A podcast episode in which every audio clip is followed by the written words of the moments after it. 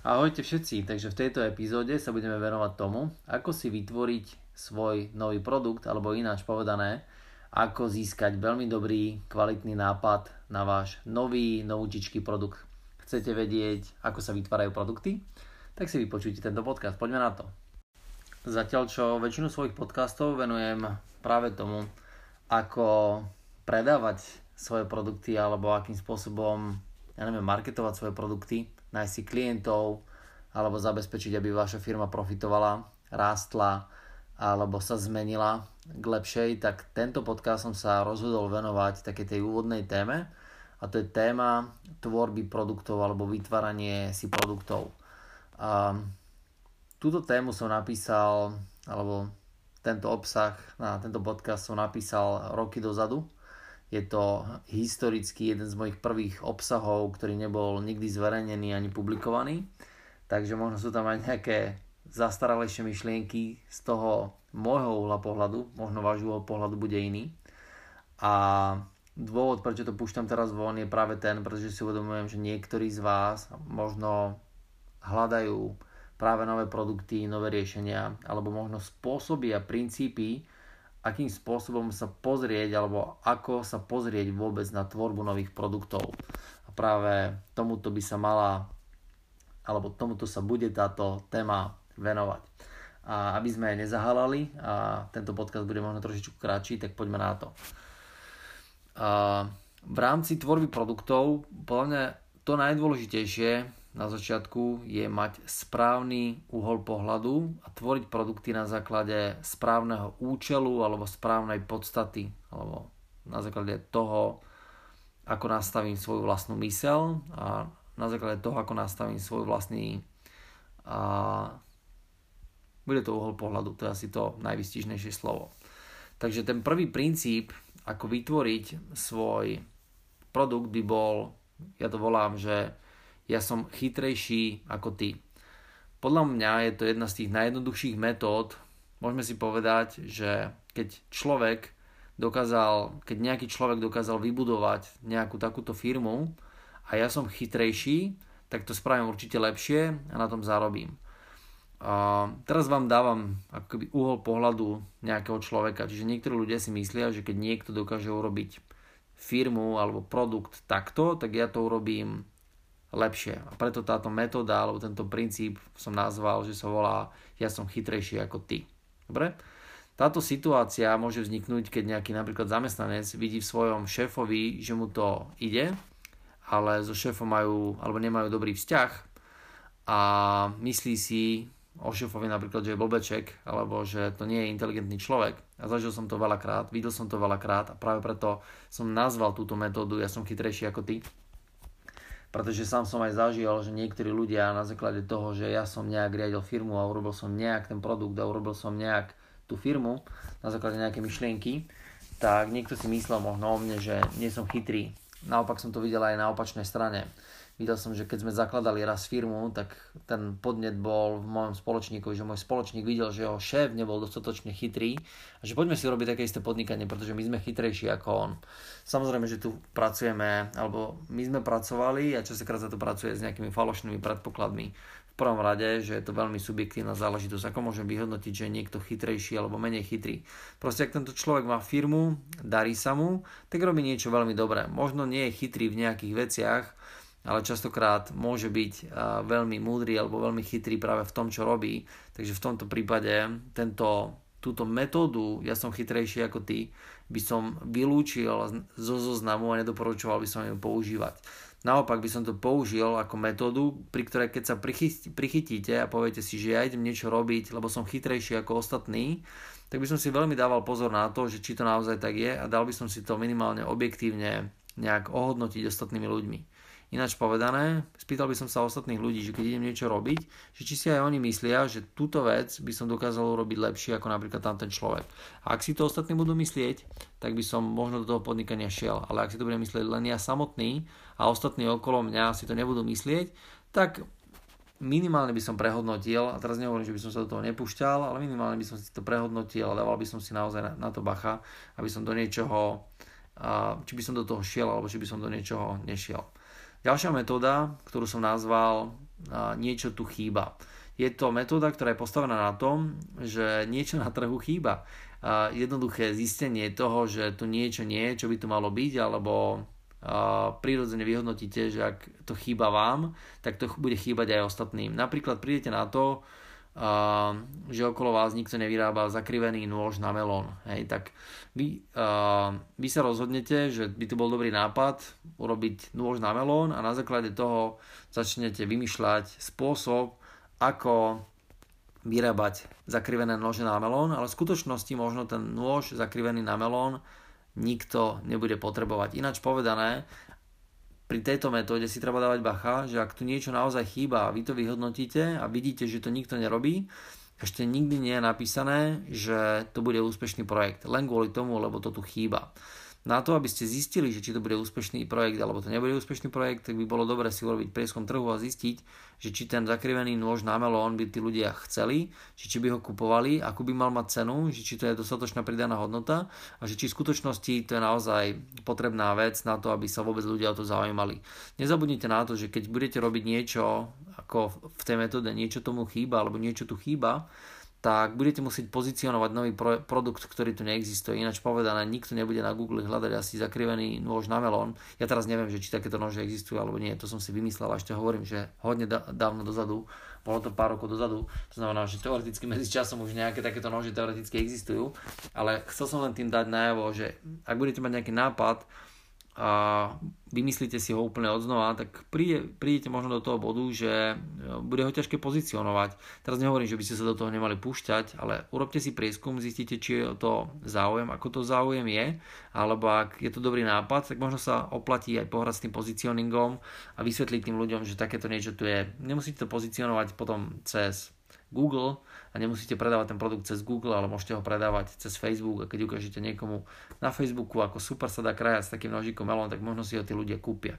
Chcem ti len dať najavo to, že keď budete rozmýšľať nad touto metódou alebo nad týmto postupom, tak si minimálne dávajte bacha na to, aby to nebola len vaša spätná väzba, že ak vám to chýba, bude to chýbať automaticky aj ostatným. Nemusí to tak vôbec byť. Dobre? Ďalšia metóda alebo spôsob je taký známy alebo prirodzený a voláme ho, že dovezme to zvonku.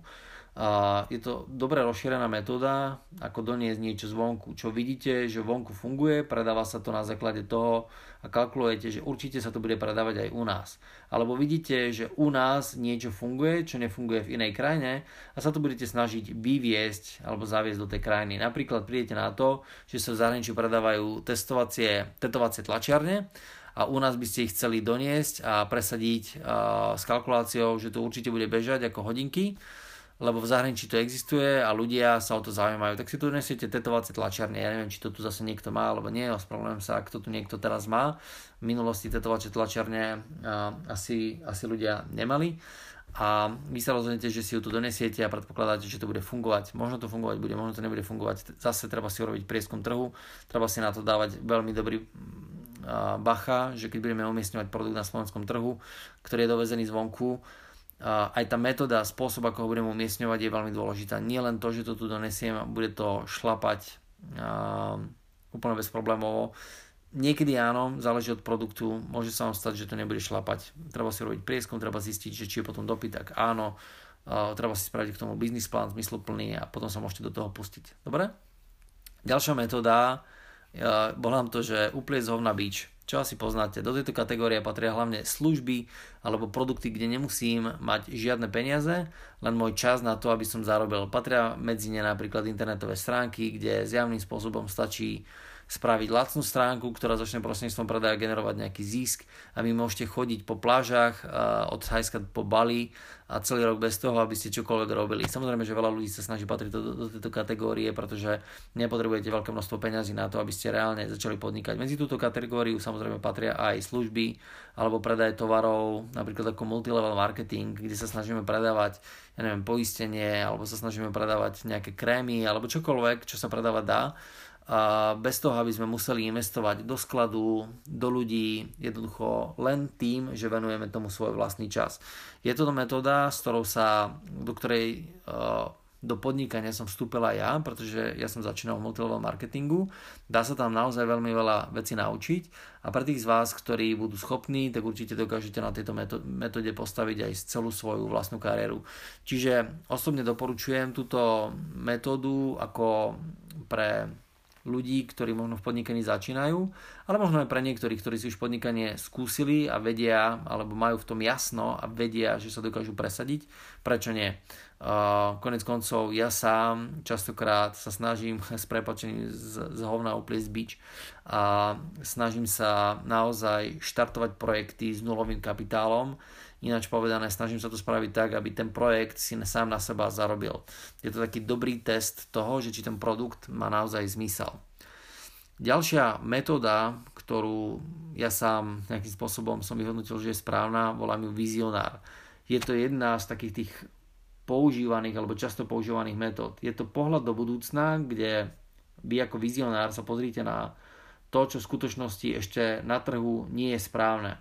Snaha vizionára bude rozlusknúť problém v budúcnosti, takže sa, si stačí položiť otázku, ako tento produkt alebo toto riešenie bude vyzerať o 10, 20, 50 alebo 150 rokov a odpovede alebo náhľady začnú chodiť samé. Ináč povedané, skúste sa pozrieť na to, ako by vyzerala mobilita o 150 rokov. Mali by sme tu naozaj uh, tieto auta, ktoré majú 4 kolesa a budú mať ten dízlový agregát alebo ten benzínový agregát, odpoveď je asi celkom jasná.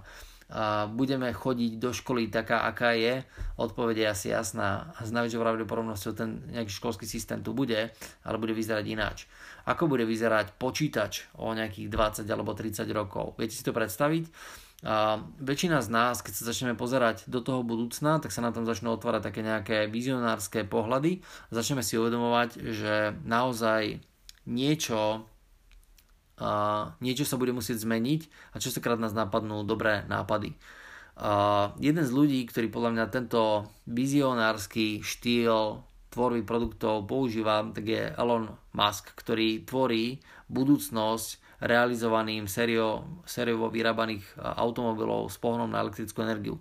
Aj keď v skutočnosti tá metóda alebo ten pohon je veľmi starý, pretože už v myslím si, že v 20. rokoch minulého storočia existovali prvé elektromobily, akorát sa stiahli z trhu.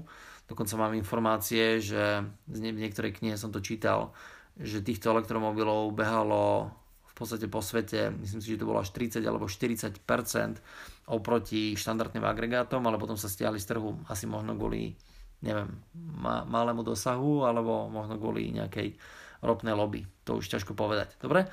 Ale práve táto vizionárska metóda vám môže dať nejaký náhľad na to, že ako niečo zvládnuť v budúcnosti. Myslím si, že Bill Gates v Microsofte, keď sa pozeral na ten DOS systém, ktorý neviem, či niektorí z vás si pamätajú, ale bol to veľmi škaredý systém, kde boli v podstate len nejaké textové polička, tak si povedal, fúha, tak toto asi tak do budúcna vyzerať nebude a mala by to byť nejaká plocha, kde sa minimálne bude dať chodiť nejakou, ja neviem, myškou alebo nejakým kurzorom, prostredníctvom ktorého si budem vyberať nejaké interaktívne polia, ktoré so mnou budú komunikovať na základe toho, čo ja od nich chcem a nie, že tam budem textovou formou si vypísovať s počítačom ako so svojou frajerkou. OK? Podobne a to urobili asi aj v Alibabe alebo v Google, keď sa niekto pozeral dostatočne dopredu a povedal si, hm, ako by vyzeralo to vyhľadávanie. Najjednoduchší spôsob by bolo asi, keby to bol jeden stavový riadok, kde by človek niečo napísal a na základe toho by mu to systém proste vyhodil. Sú také veľmi jednoduché systémy alebo spôsoby, kde niekto bol na začiatku vizionár, povedal si, ako by to malo vyzerať a potom to zrealizoval. Dobre? Ďalší, ďalšia metóda, ktorú volám vyriešte problém. Je to metóda, kde základom je identifikácia skutočného problému, ktorý stojí ľudí čas, peniaze, zdravie alebo akúkoľvek inú hodnotu, ktorú si chránia. A ako príklad poslúži fakt, že ľudia sú stále chorí a nevedia sa vyliečiť, tak to skúsim nájsť na to napríklad riešenie. Dobre? Potom sa podľa môjho nastavenia a môjho uhla pohľadu nechám zaviesť vetrom niekam, kde si myslím, že to môže byť jediná správna cesta, je ja neviem, čínska medicína. Hej, zbadám priestor v čínskej medicíne a postupným štúdiom sa začnem v oblasti vyznať viac a viac a začnem byť v tom dobrý a možno dokonca niekomu pomôžem a spravím z toho podnikanie. Hej? To znamená, že uh, začnem riešiť nejaký konkrétny problém a nájdem nejaké funkčné riešenia. Možno uh, ich nájdem, lebo už existujú a možno ich nájdem, lebo ich vymyslím a ich vytvorím. Dobre? Je to tak, tak, mám to napísané, že za posledné dva roky vzniklo 90% všetkých dát, čo znamená, uh, že tu máme exponenciálny rast, minimálne čo sa týka dát a znamená to, že sa bude treba zaoberať riešením správnych dát a metódami ich vyhodnocovania. Toto môže byť napríklad jeden z tých problémov, alebo je to určite silný problém. Ak nájdete spôsob, ako túto hádanku správne riešiť a presadíte to, tak celkom určite to poslúži ako dobrý nápad na podnikanie. OK? Čiže vyriešte svoj problém, alebo pozrite sa na nejakú oblasť, pozrite si, uh, aké obsahuje problémy a skúste ich riešiť. Samozrejme, že hľadáte za tým peniaze, že či sú ľudia ochotní za to platiť. Ďalšia metóda, a jedna z posledných, mám ich tu viacej, ale nebudem komunikovať všetky, je, volám ju, že rob to, čo ťa baví. Hlavná myšlienka pri podnikaní vychádza z toho, že čo je blízke a naozaj vás náplňa. V tejto skupine sa dá ľahko identifikovať veľké množstvo ľudí, ktorí začali podnikať v oblasti napríklad fitness tréningu, zdravia, zdravej výživy či nejakom remesle. A proste ich to náplňa, tak idem na to a snažím sa z toho niečo vytlsť. A keď niekto múdry raz povedal, rob to, čo ťa baví, tento prístup má určite veľký význam, nakoľko keď podnikáte, tak denodene musíte riešiť problémy v oblasti, ktorú ste si vybrali. Ak riešite problémy v oblasti, ktorá vás nebaví, tak každý deň budete musieť riešiť problémy, ktoré vás nebavia a tým pádom to podnikanie nebude úplne želaná vec. Uh, má to okrem toho ešte ďalší význam. Ak robíte niečo, čo vás baví, tak to zrejme bude kvôli tomu, že v tejto oblasti máte celkom jasno, rozumiete tomu. A keď niečo dobre rozumiete, tak myslím si, že tam ten priestor na podnikanie naozaj môže byť celkom dobrý. Ideálne je potom, keď to skombinujete. To znamená, že začnete robiť to, čo vás baví, začnete riešiť nejaký problém a môžete to riešiť ako vizionár. Dobre? A jedna z posledných metód, ktorú som označil v rámci, ináč mimochodom, len to tak poviem teraz, tých metód tu mám definovaných 17, čiže všetky vám neodkomunikujem, ale niektoré z vás odkomunikujem. A jedna z tých ďalších metód, tu mám spravím si prieskum. Myslím si, že táto metóda je celkom správna a robí, robí sa takým spôsobom, že si vyberete oblasť, v ktorej chcete podnikať. Doporučoval by som vybrať oblasť, ktorá má dlhodobý potenciál a rast. Napríklad je to wellness alebo zdravá výživa, ktorá teraz celkom dobre frčí. Alebo to môže byť aj napríklad spracovanie dát a bezpečnosť dát, ktorá tiež celkom dobre frčí. A táto metóda je o tom, že si spravíte alebo urobíte nápady na základe prieskumu trhu medzi svojimi zákazníkmi alebo medzi svojimi známymi. Začnem zisťovať, čo si myslia, že by, čo by mohlo ísť alebo čo si myslíte, že sú ich problémy, alebo zistíte, že čo by potrebovali tí ľudia mať zvládnuté na to, aby niečo fungovalo alebo niečo bolo ináč alebo čo by im ušetrilo čas a tak ďalej. Ináč povedané, začnete sa pýtať správne otázky davu ľudí alebo väčšieho množstva ľudí a tí ľudia vás nasmerujú na, teraz možno nie konkrétne nápady, ale nasmerujú vás minimálne na nejaké problémy alebo na nejaké oblasti, ktoré bude treba naozaj zvládať. Osobne túto metódu vyhodnocujem ako veľmi dobrú alebo veľmi správny prístup k podnikaniu, pretože nemusím sa sám pozerať napríklad vizionársky dopredu na to, aby som riešil nejaký problém, aj keď teoreticky to tak spraviť viem. A na druhej strane sa spýtam tých ľudí a keď sa ich spýtam, asi mi dajú nejaké odpovede a keď budem mať odpovede od ľudí, tak budem začínať podnikanie na základe nejakej veľmi silnej racionálnej báze. Nehovoriac ani o tom, že keby som chcel ísť za nejakým investorom a pýtať si od neho finančné prostriedky na to, aby podporil moje podnikanie, a ukážem mu, že mám tu prieskum trhu od 120 ľudí, riešime tento problém alebo túto oblasť, chceme rozvinúť týmto spôsobom, toto mi ľudia odpovedali, s najväčšou pravdepodobnosťou by mi ten investor tie peniaze dal, ak by uveril mojim schopnostiam, že som to schopný zrealizovať. To je veľmi dôležitá vec. Dobre, čiže v tejto téme v rámci podcastu som vám dal skôr uhly pohľadu na to, ako rozvinúť svoje podnikanie alebo ako rozvinúť svoj biznis a akým spôsobom hľadať produkty v tej v úvodzovkách kope sena. Ja si osobne myslím, že keby som si sadol na jednu z týchto metód na 10 minút a kladol by som si tie otázky, že čo tu chýba, alebo akým spôsobom vyriešiť problém, alebo vizionár, pozriem sa na kľúčku na dverách a viem, že o 40 rokov nebudeme robiť s dverami tak, ako robíme s nimi, ale že by to bol v podstate nejaký jednoduchý klik systém a tie panty, ktoré sú na dverách, tak možno budú trošičku masívnejšie, ale tie dvere, dvere mi budú schopné rovnako zatvoriť a rovnako otvoriť. Alebo to bude možno nejaký iný dverový systém, ktorý bude inteligentnejší, tak viem, že tá kľúčka na tých dverách bude vyzerať úplne ináč.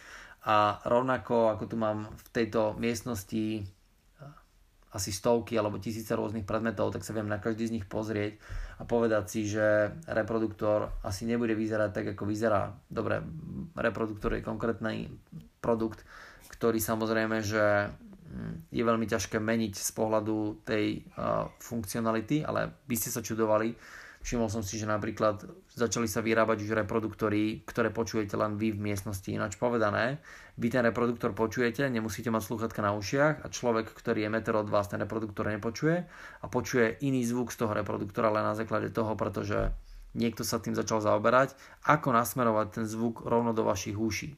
Celkom zaujímavá vec. Však Takže držím palce takto na záver s nejakými pár myšlienkami, s pár nápadami a verím, že ak budete tvoriť to svoje podnikanie, ten svoj biznis a budete tvoriť svoje vlastné produkty, tak vás práve tento podcast bude inšpirovať a tí z vás, ktorí by chceli vedieť ďalšie metódy, tak budete si musieť počkať možno na nejaký ďalší podcast, alebo tí z vás, ktorí naozaj by to chceli vedieť, tak keď mi zavoláte, telefónne číslo vám síce nedám, ale keby ste mi napísali na mojom Facebook profile, teraz myslím firemnom Marcel Kamon, alebo keď mi napíšete do mailu marcel.kamon.gmail.com tak možno nejakých pár som mňa, pár nejakých tých nápadov alebo metód som mňa ešte vypačíte.